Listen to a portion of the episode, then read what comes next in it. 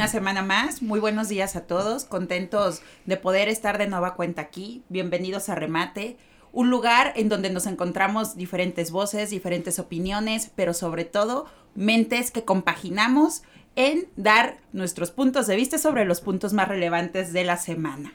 Pues doy la bienvenida de nueva cuenta a esta su programa a mi amiga Cookies Camarena. Muchas gracias, me da mucho A mi amigo Juan Pablo Toledo. Gracias. Y por supuesto, a nuestro invitado, Oscar Ramírez de la Torre. Bienvenido, Muchas gracias. amigo. Un ¿cómo gusto estás? participar con ustedes. Muy bien, muy contento. Qué bueno. Y por supuesto, también su servidora, Miriam Ladrón de Guevara. Pues bueno, una semana bastante cargadita, ya lo estábamos platicando, con distintos temas un tanto técnicos, legislativos, pero entre esos, uno más que ya ha estado teniendo un tanto la atención de todos nosotros, que pues ha sido el caso Lozoya. Desde el 17 de julio, pues hemos tenido esta situación de que tiene la detención, se le trae aquí. En sus momentos se le reportaba en España con detención, pues con un tema de salud. Por supuesto, unos tantos comentarios de, de reproche al gobierno encabezado por Andrés Manuel López Obrador, en el que se mencionaba que con estos cuidados, este, pues ya se le tiene en el Hospital Los Ángeles. Pero bueno, Dentro de todo este preámbulo y señalamientos, ya se dio la audiencia. Audiencia, por supuesto, que ya habíamos comentado la semana pasada que tenía que ser de manera digital. Este, y ya, por supuesto, también con su respectivo juez de, de, custodia en ese aspecto. Pues no sé cómo ven con todos estos detalles que han estado surgiendo, la situación, por supuesto, de que él menciona que, que fue intimidado, que él ha sido una víctima más de, de, la organización del mismo sistema. Este, pues López Obrador, que quiere que estemos muy enfocados en este tema de los casos de corrupción que se está desatando con los Soya vinculados con Oderbrecht y pues que pudiera llegarse a dar una contrarreforma al tema de la reforma energética.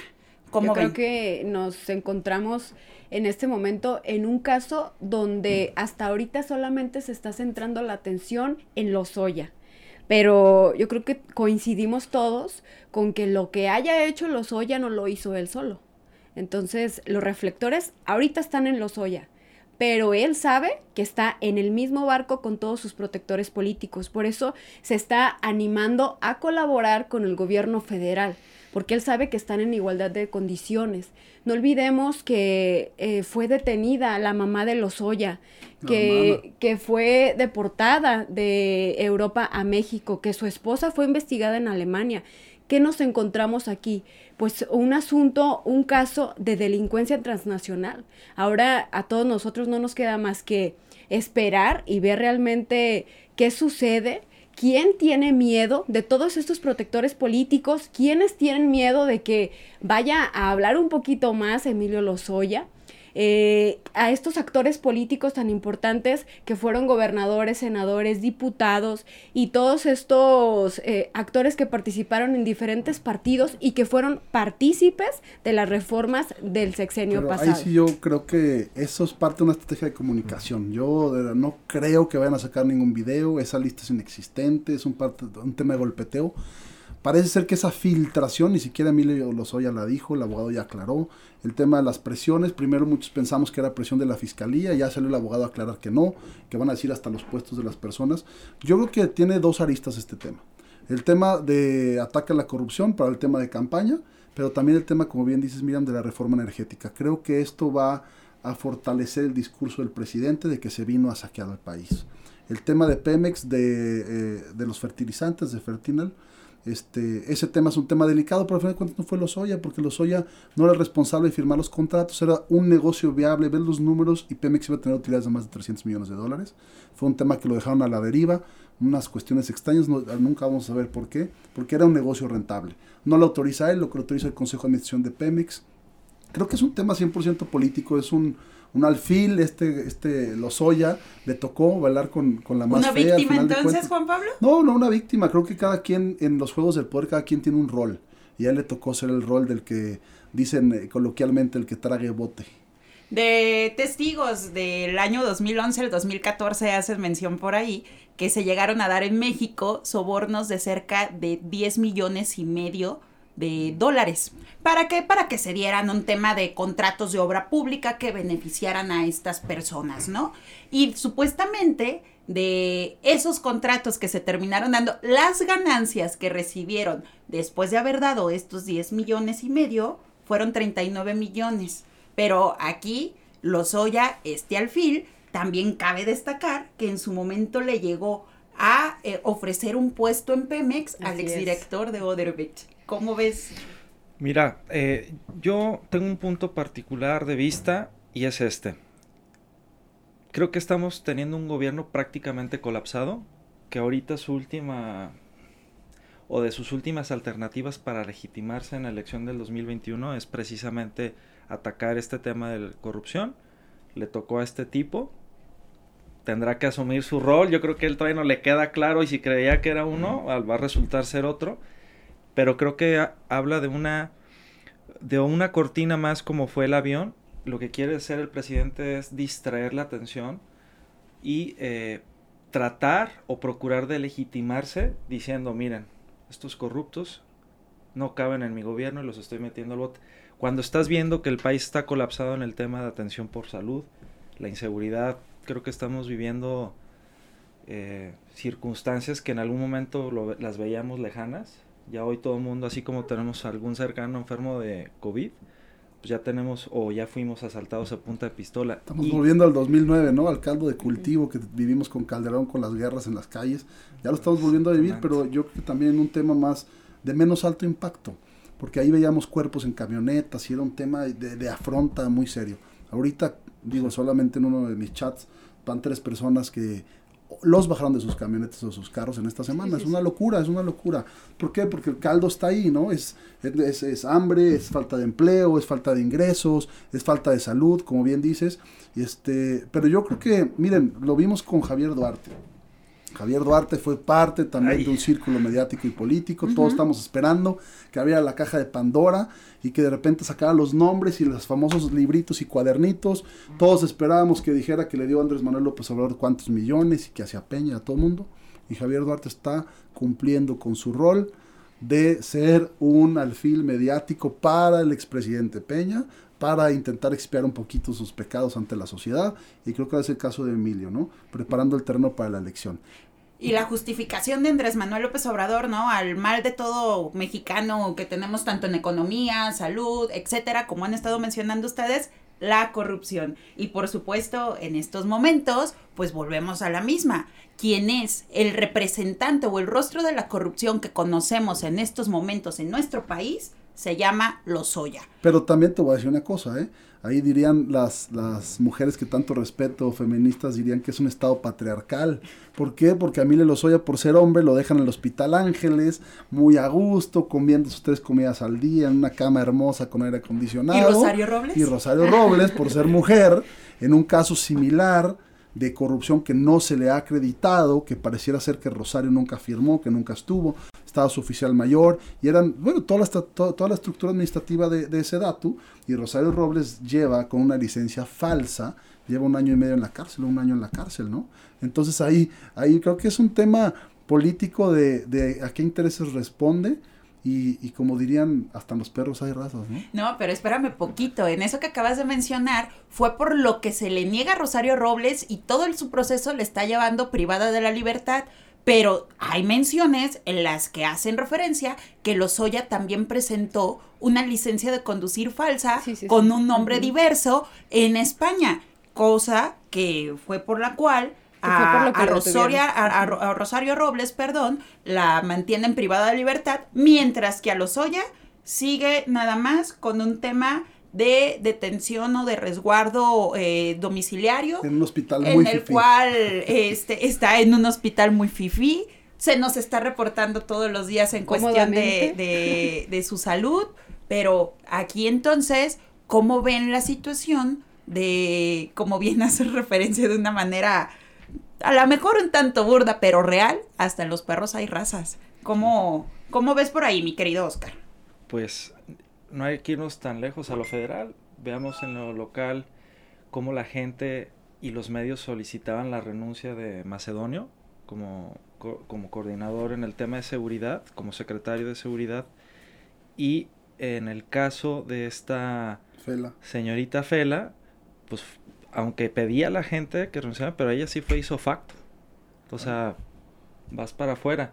Claro. Y no, no veo ahí un tema de, de equidad. A mí no me gusta usar la igualdad porque no somos iguales. Tenemos, cada quien tenemos nuestra naturaleza, pero sí la equidad. Y creo que en estos procesos, o no sé si la vieron muy fuertecita a, a Rosario Robles y a este cuate se les andaba ya con anemia, va. Y de las ligas, sí, el artífice. Oye, Yo creo que eh, el caso Lozoya para la historia de México marcará un parteaguas. ¿eh?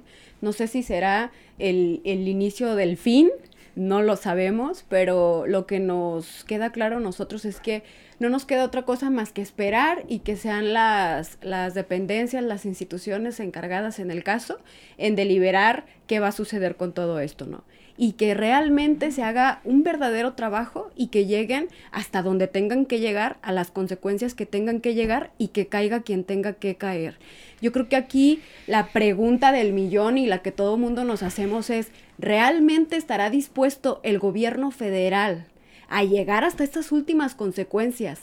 Y a llegar a las últimas consecuencias me refiero a llegar al jefe de Lozoya y de todos estos actores políticos que lo ayudaron y que ahora Lozoya es el colaborador del gobierno federal para que caigan todos ellos. Por eso el ¿Realmente por llegaremos a ese jefe? Esa es mi pregunta y creo que la de muchos. A ver, eh, en referencia a eso, Cookies, muy, muy interesante lo que estás mencionando, porque ya nos está dando el preámbulo el presidente de la República, AMLO, que pues sería bueno aventarnos una consulta popular para Sí. ver si persiguen a- Es, es como aventarle, la aventar la bolita a la gente. O sea, ya no es Andrés Manuel el que va a decidir qué se va a hacer, ya es la gente. Y pues él fácilmente se lava las manos y dice, tú decidiste, no yo. No soy el malo, pero yo te hago caso a ti. Pues amiga, ya tienes la voz, ¿con qué te gustaría cerrar el tema?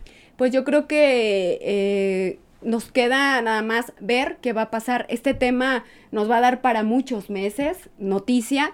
No sé realmente si, si vaya a ser todavía mejor la noticia, no solamente con los Ollas, sino con otros actores políticos más importantes, donde veamos realmente al jefe de todos ellos, no lo sé, pero nos queda esperar y, y ver la reacción del gobierno federal en este caso. Al Pues tiempo, bueno. dice Cookies. Al tiempo, ya veremos. Y pues por ahí, otro de los temas que a lo mejor no quiere ni siquiera tocar el presidente de la República, Andrés Manuel López Obrador, pero que Olga Sánchez Orcordero sí, y que creo que este no lo van a querer lanzar a consulta popular, la Sí, despenalización del aborto, que esta semana fue también otro de los temas muy controvertidos. Pero a ver, cabe señalar, no es una despenalización a nivel federal.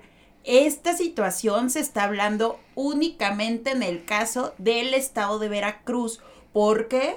Por un amparo interpuesto por distintas asociaciones y distintos grupos y colectivos ciudadanos que buscaban o que veían en cierta manera la legislación, en específico con el caso del Código Penal del Estado de Veracruz, un tanto inquisitivo, lo señalaban así en el amparo, hacia los derechos de la mujer. Aquí sí me interesaría mucho este, dejar esto también para que lo podamos desmenuzar un tanto más. Lo que hacen referencia es que en Veracruz es perseguida una mujer por abortar hasta por una situación de violación, a diferencia en un comparativo de lo que tenemos en, el estado de Jalisco con el Código Penal y otros tantos más, pero eso es en específico. Cuatro votos en contra, quien presentó el proyecto, porque era solamente un proyecto para enviarle al Congreso del Estado de Veracruz la petición de que regulara y modificara pues su, su Código Penal, este, fue por parte del presidente en la primera sala, cosa que fue rechazada por cuatro ministros. Ojo, cuatro votos de cinco. ¿Cómo ven la situación? ¿Qué, qué les amerita en su opinión? Yo creo que es terrible que en pleno 2020 todavía estemos peleando por los derechos de las mujeres. Esto ya, ya estamos como en los tiempos de la Inquisición, ¿no? O sea, esto ya lo debimos de haber hecho desde hace mucho tiempo. Entonces, sí creo que es un tema sumamente delicado. Eso es importantísimo recalcarlo. Pero para que México pueda avanzar debemos de estar también apoyados por las leyes mexicanas y esto debe de estar plasmado. No solamente se trata de movimientos, se trata de, de, mujeres que impulsen esto, se trata también de hombres que quieran apoyar esta situación. Eh, yo creo que, que tanto los ministros como las ministras no quisieron entrarle a un tema que sí es mediático, pero que, que marca, marca a México. Entonces, creo que aquí no se trata tanto de, de si estás o no eh, a favor o en contra del aborto. No se trata de eso. Se trata de legalizarlo. Y se trata de que tú como mujer decidas qué hacer. A final de cuentas nadie te está obligando. Tú vas a decidir qué hacer pero que lo decidas en las mejores condiciones, que, que, sean las herramientas que te dé el Estado, que te den la mejor información y que no sea de una manera clandestina, porque a final de cuentas estamos en una realidad en que actualmente la mujer decide si, si sigue o no con un embarazo, pero ¿de qué manera? De una manera sumamente riesgosa. Qué mejor que lo hagas con, con, toda la información y con las herramientas necesarias que te pueda brindar el Estado. Y me gustaría añadir ahí, profundizando en el tema de, y con los hombres, pues yo creo que también en estos casos se debería de buscar eh, en, en, el tema eh, judicial. Hay dos partes, o sea, aquí entró un hombre y una mujer ¿por qué la mujer es la única a la que se le puede sancionar? A la que se le criminaliza este delito. En ese sentido debería de haber los mecanismos que puedan otorgar poder en el sentido de haber. Es como antes decías, es que está embarazada o la traigo embarazada, ¿no? Y ahorita estamos embarazados. Y creo que esa debe de ser la lógica de la que parta este tema. Fueron dos los involucrados. Ahora, hay personas que fueron embarazadas por una violación y creo que está considerado o contemplado para que en esos casos se este, te pueda eximir de alguna sanción legal. Yo creo que... En nuestro estado, en, nuestro estado, ¿no? Exactamente. Yo lo que sí creo es que debe de haber una corresponsabilidad plasmada en el tema legal donde el involucrado o los involucrados pues tengan que vivir lo que tengan que vivir con base a su decisión ambas partes. Sí, bueno, cuando para la concepción se necesitan dos. Para la decisión de abortar puede ser una decisión compartida, puede ser una decisión personal. Creo que las mujeres han estado pugnando porque es un tema personalísimo de la mujer al final de cuentas. Porque también hay quien levanta la voz y dice, oye, a ver, en donde es legal el aborto, como también es fruto de la concepción entre dos, bueno, sí, pero quien lo carga, quien lo concibe, quien lo desarrolla es la mujer. Por eso se habla de que es un derecho intrínseco de las mujeres. Yo creo que lo que queda de ver la Suprema Corte o lo que, lo que yo siento que deja un mal sabor de boca es a lo mejor por un tema de entender el papel de la Suprema Corte. La Suprema Corte no está para legislar, es un, es un tribunal garantista, es, es, es son ministros que están para observar los, las leyes que emanan de un proceso legislativo. Por eso es que ellos dicen, no podemos nosotros intervenir o pasar por encima la soberanía del Congreso del Estado de Veracruz. Entonces creo que en, ese, en esa discusión técnico-jurídica, pues a lo mejor no lo, no lo puedes poner en duda, ¿no? Porque por ese lado creo que sí tiene la razón la Suprema Corte. El tema es que se genera una expectativa porque todos esperábamos que la Suprema Corte se pronunciara en un tema garantista y de reconocimiento a los derechos de las mujeres, como se hizo hace unos años cuando se abrieron mesas de debate interesantísimas que los invito a que busquen esos videos donde acudieron expertos, explicaban el proceso de la concepción del embrión, de hasta dónde eran células de humano, de nada más una célula como decir un dedo o un cabello, porque son células y en otro claro. se convierte en un ser humano, y iban quienes eh, afirmaban Por y que esto argumentan siempre las 12 claro, semanas, ¿no? Claro, iban quienes desde su convicción, desde la concepción es un ser humano. Entonces, creo que a eso es lo que el mal sabor de boca a las mujeres, ¿no? Y también a nosotros los hombres, es decir, creo que la Suprema Corte pudo haber aprovechado el tema, pero si volteas y recuerdas cuando Peña presenta la reforma, cómo le quemó las manos y cómo le, le dieron durísimo el, la, todos los conservadores de este país, porque somos un país conservador en su mayoría realmente. Entonces creo que por ahí fue un tema de no meterle ruido previo a un proceso electoral, no meterle ruido cuando estamos viendo una crisis económica y creo que se va a postergar ahora sí que tristemente, pero por un tema político se posterga y creo que esa Me gustaría que quedara solamente en un tema conspiracionista, pero creo que si le hicieron línea a la Suprema Corte, sería muy triste que les hayan dado línea en este tema. Por dar algunos datos duros solamente, en nuestro país el tema del aborto solamente lo aprueba el 39% de la población en la actualidad. En la Ciudad de México ya que se aprobó la legalización del aborto, hasta el momento son 60 mil mujeres las que han decidido realizarse el proceso. De estas 60 mil, 70 manifiestan ser católicas, ¿ok? Y por último, otro dato que a mí también me pareció, pareció muy interesante es que el más de el 50% de las que se realizaron este proceso tienen más de dos hijos y son madres solteras o este, viudas probablemente en ese aspecto, ¿no? Este, sí son varios temas por ahí. Uno de los argumentos que hace mención una de las ministras es eh, que vota en contra, es que no quería que cayeran en activismo judicial. ¿Qué es esto? No hay que contaminarlo. es un tema técnico jurídico nada más. O sea, no puedes exigir a la Suprema Corte que, que, que precisamente haga eso, haga un, un tema de, de, de, de, politización de los temas, porque si lo permiten que eso entre a la Suprema Corte se va a contaminar. Pero es que me preocuparía que hubiera línea. va a ser, ¿eh? Pero no o sea, a final de cuentas, no, no, no, claro que no debería de serlo, pero ¿por qué no le entran entonces? ¿Por no qué no agarrar al toro por los cuernos? ¿Por qué lo, eh, el ministro, los ministros y las ministras no, no dan un posicionamiento? Porque obviamente para nadie es fácil hablar de este tema, ¿eh? Porque está partida la, la, sociedad, unos sí y otros no, y tú dices, ¿para dónde me hago? Porque todos los actores políticos, los partidos políticos dicen, o gano o pierdo electorado. También eso lo ven, y, y, claro que también ellos, los, los ministros lo ven. Una de las cosas muy crudas ahorita que hace referencia en ese aspecto, Cookies, este, y como mujeres, pues hay que también resaltarlo. En muchas ocasiones por tener hijos, no te contratan.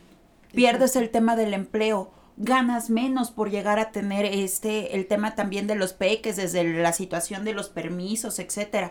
Pero en otros datos también me llama muchísimo la atención que las personas más responsables laboralmente hablando son las mujeres con hijos, efectivamente por su temor de perder el empleo y obviamente el sustento, para los mismos peques, ¿no?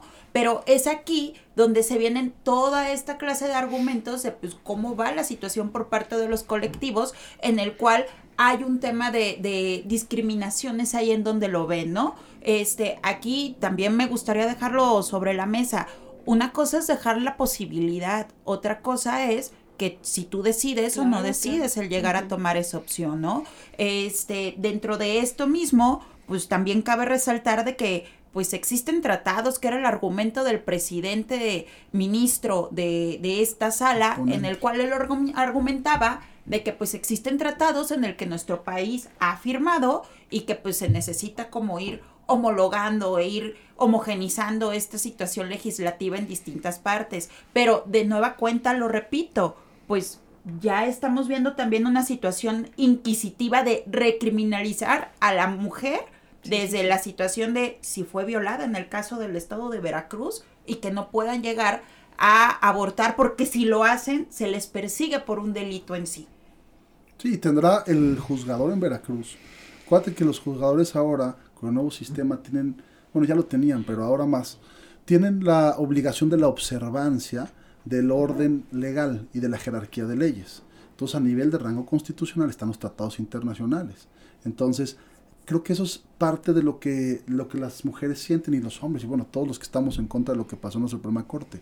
Fue un tema precisamente de jerarquía, de decir, el Código Penal del Estado de Veracruz no puede estar por encima de un tratado este, internacional, porque en el rango de jerarquías pues es a nivel constitucional. Entonces creo yo que ahí habrá un trabajo extra los defensores de oficio, porque desafortunadamente las mujeres que sufren estas consecuencias, la mayoría no tienen capacidad económica para defenderse, ¿no?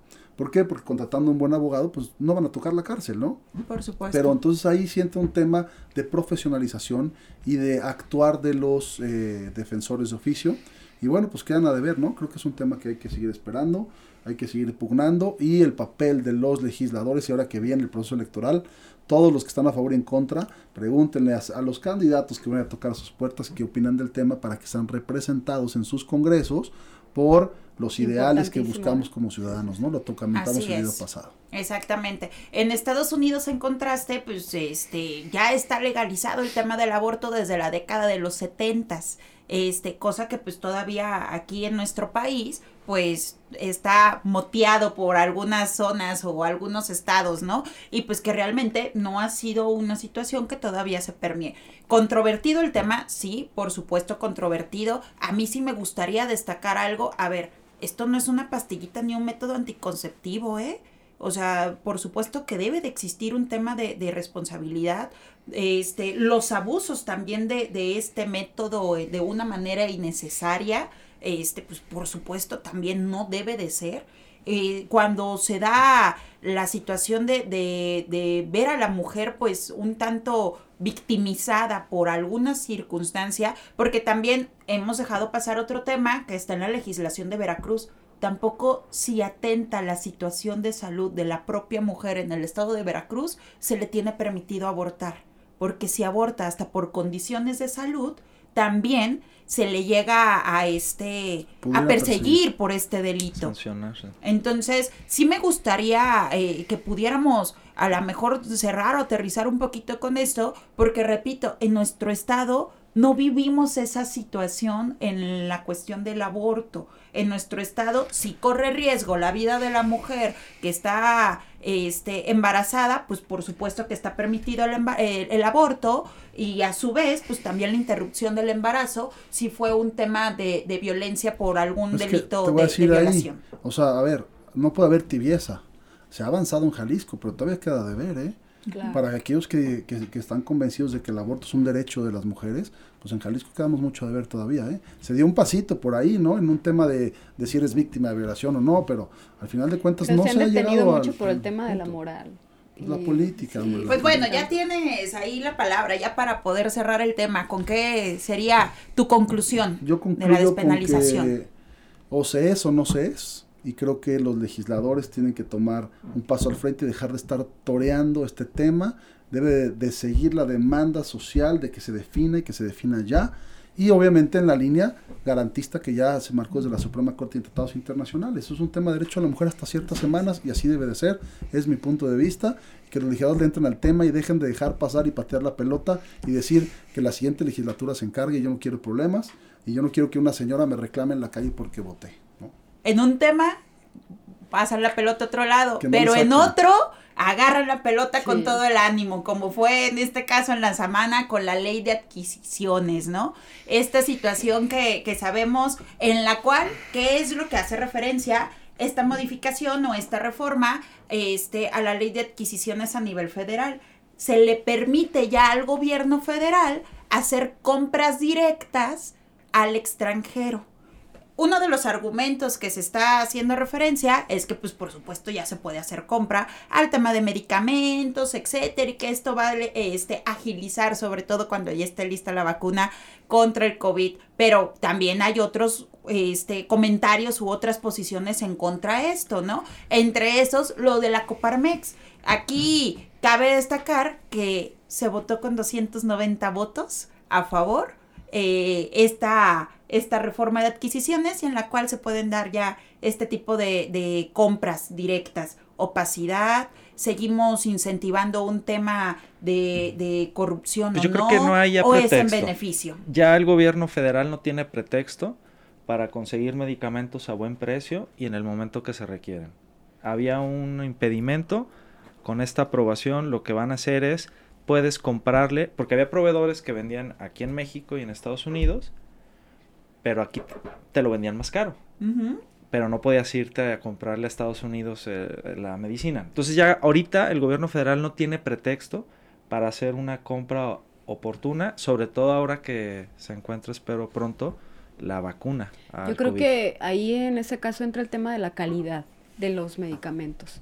Eh, es- habrá quienes digan va a facilitar las compras esta reforma o habrá quienes digan va a facilitar la corrupción. Yo me quedo con la segunda, ¿eh? Yo creo que facilita la corrupción. En el artículo 134 de la Constitución dice que para adquirir cualquier tipo de bien, lo ideal es que se haga una licitación pública. Exacto. Con, el gobierno eh, actual, con el gobierno federal, No, bueno. el 90% son Di- adjudicaciones eh, directas. adjudicaciones directas. Solamente el 10% se hace con licitaciones públicas. Entonces, ¿qué, qué viene a decirnos todo esto? Pues la falta de transparencia Pues en todos los procesos. Pues que no es nuevo López Obrador en, en esto del ejercicio del poder. Él bien sabe como la clave que, que está ahí.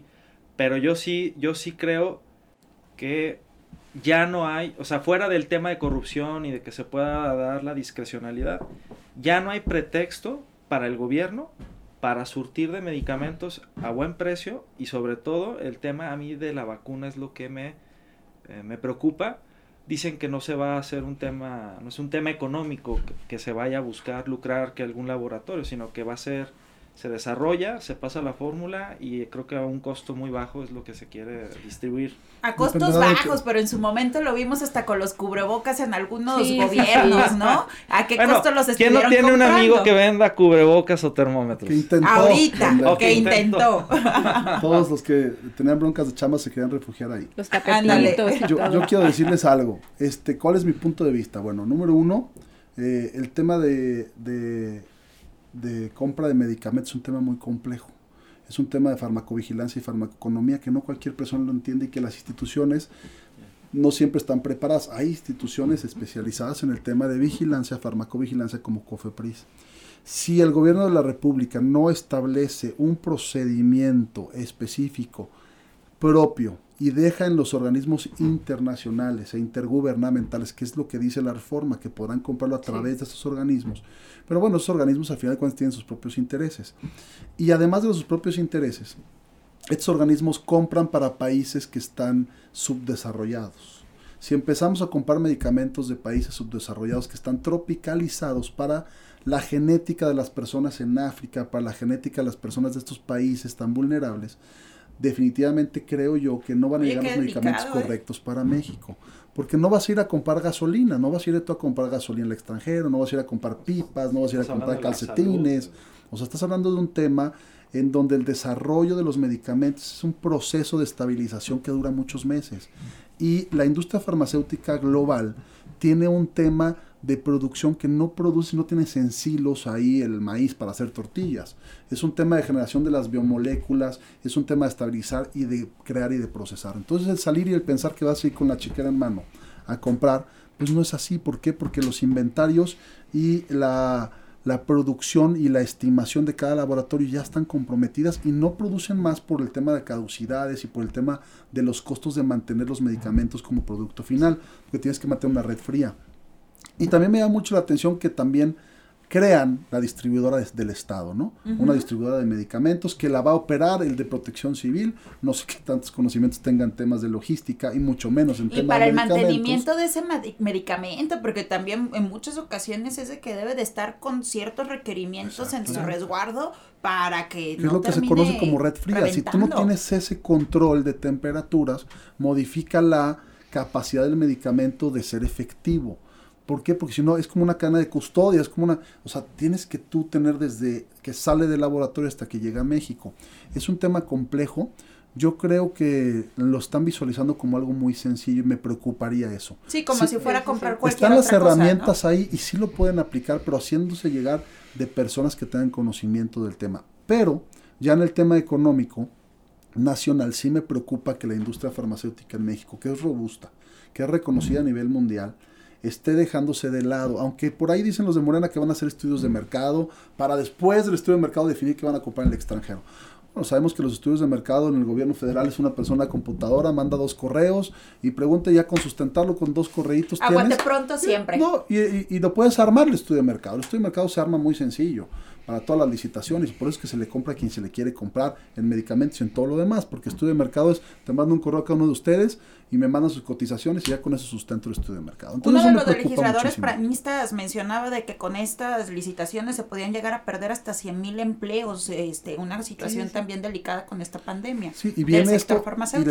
Y, el sector farmacéutico y de servicios, porque la reforma habla de medicamentos, de productos y servicios. ¿Eso qué quiere decir? Abre la puerta, por ejemplo, a los servicios médicos que ofrece Cuba que te mandan médicos y tú le pagas al gobierno de Cuba, llegaron a México algunos cubanos sin licitación y con asignaciones directas, entonces puede ser que empecemos a ver importación de médicos, importación de servicios integrales, importación de tecnologías. ampliamente. es un tema muy, cañón, la Coparmex está súper ofendida, o sea, lo que es Gustavo de Hoyos dio una rueda de prensa y pues por supuesto con todos estos señalamientos, pero sobre todo los señalamientos que están llegando a mencionar es de que pues prácticamente 8 de cada 10 compras que llega a realizar gobierno, pues se hace ya por, por compras directas. O sea, ya se hacen por adjudicación directa y pues con esta situación todavía son muchísimas más, ¿no? Que eso, lo del tema de adjudicación directa, dependiendo de las circunstancias, se requiere o no se requiere. No hay que satanizarlo siempre, ¿no? No hay que satanizarlo siempre. Sí es real que es más caro comprar de manera directa, pero yo creo que están perdiendo de vista y tenemos que ver un ejercicio muy ágil de gobierno porque la compra de medicamentos, las distribuidoras en México no eran un mal necesario, eran parte de la cadena para que el Estado tuviera suficiencia en tema de medicamentos. ¿Por qué? Para que tú cobres en el gobierno mexicano es un suplicio. Y eso se llama costos financieros. Cuando tú eres empresario, tú dices, oye, a ver, el, el uso del dinero por el transcurso del tiempo tiene un costo financiero para mí. Entonces, las distribuidoras, ¿qué hacían? Compraban medicamentos en el extranjero. Cuando tú compras en el extranjero tienes que pagar por adelantado, porque si no, no te meten a producción. Después, cuando te liberan, liquidas el resto y para que tú lo puedas sacar. Entonces, ¿qué pasa? Tú como importador distribuidor, tú tienes ahí liquidas después importas, después distribuyes, después firmas contrato. Y el dinero se está moviendo al final de cuentas. Sí, pero el dinero del empresario. Y el Estado mexicano te paga cuando tú terminas de entregar en las condiciones de la licitación.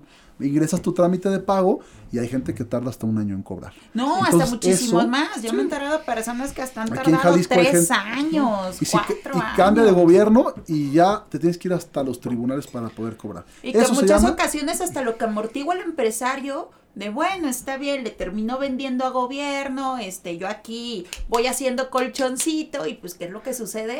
que pues, cambio de gobierno y, y, pues se le fue el colchoncito y termina reventando al empresario. La importancia de, de involucrarte como ciudadano y conocer a quienes son los actores, el que aspira a ser diputado, al que aspira a ser regidor, presidente municipal, ¿quién es? O sea, investigalo, porque todo esto es producto de los que elegimos para que estén ahí o de los que decidimos no participar, quienes no hayan votado, y están dejando que otros decidan por ellos.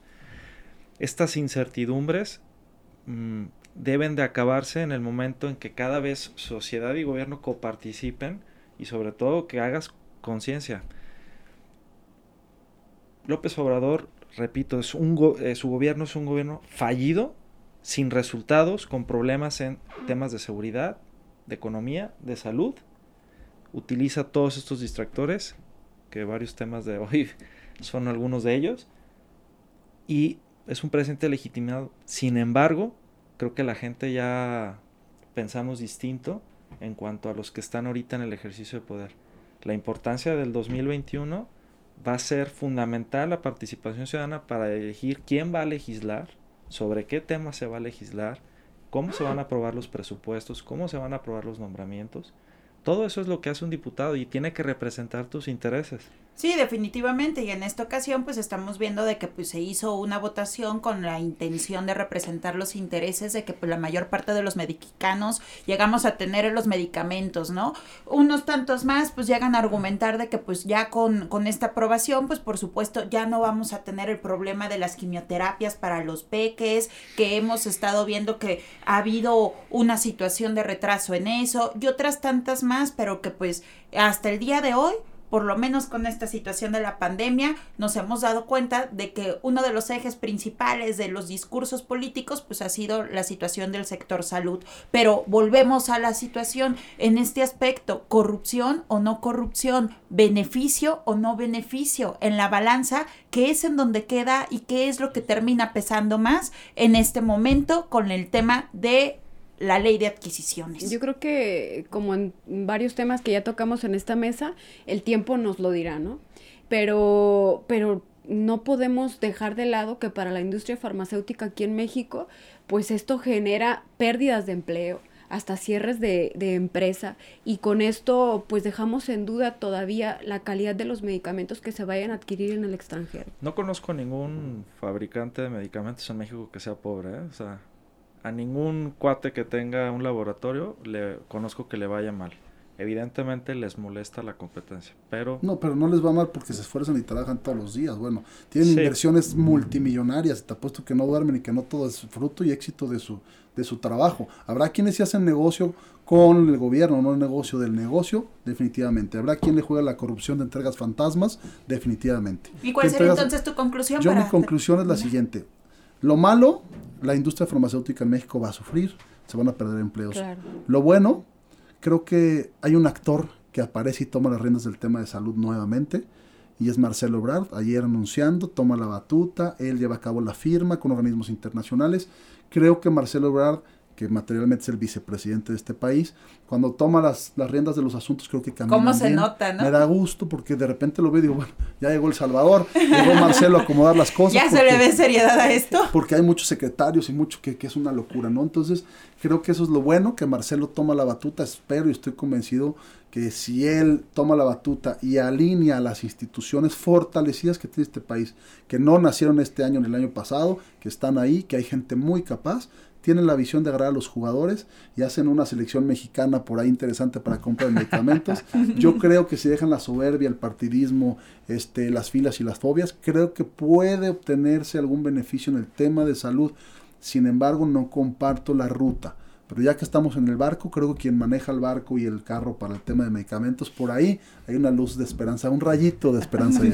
pues bueno, Juanpa, nos damos cuenta con quién te termina dando a ti tranquilidad, que es Ebrard en ese aspecto. Y a lo mejor yo creo que a muchos mexicanos les termina dando esa pasividad, el saber de que pues esta persona que ha sabido ir entrelazando muy bien los hilos, pues esté metiendo sobre todo en temas tan delicados como va a ser el la situación de la ley de adquisiciones y pues las compras, sobre todo en la situación de medicamentos. Pues bueno, ya terminamos de nueva cuenta un programa más, se nos fue como agua. Yo muy contenta de haber podido estar compartiendo de nuevo la mesa con muy buenos amigos, con distintos puntos de vista y que podamos seguir nutriendo. Pues no queda otra. al Darío. Sí, se le extraña Darío, pero bueno, tuvimos muy bien aquí también a nuestro amigo Oscar, muchísimas gracias, Al Cookies, contrario. Juanpa. Gracias, Nos Miguel. vemos para la siguiente semana y los invitamos a que le den clip en suscribirse. Pues muchísimas gracias. Este fue su Gracias. programa Remate.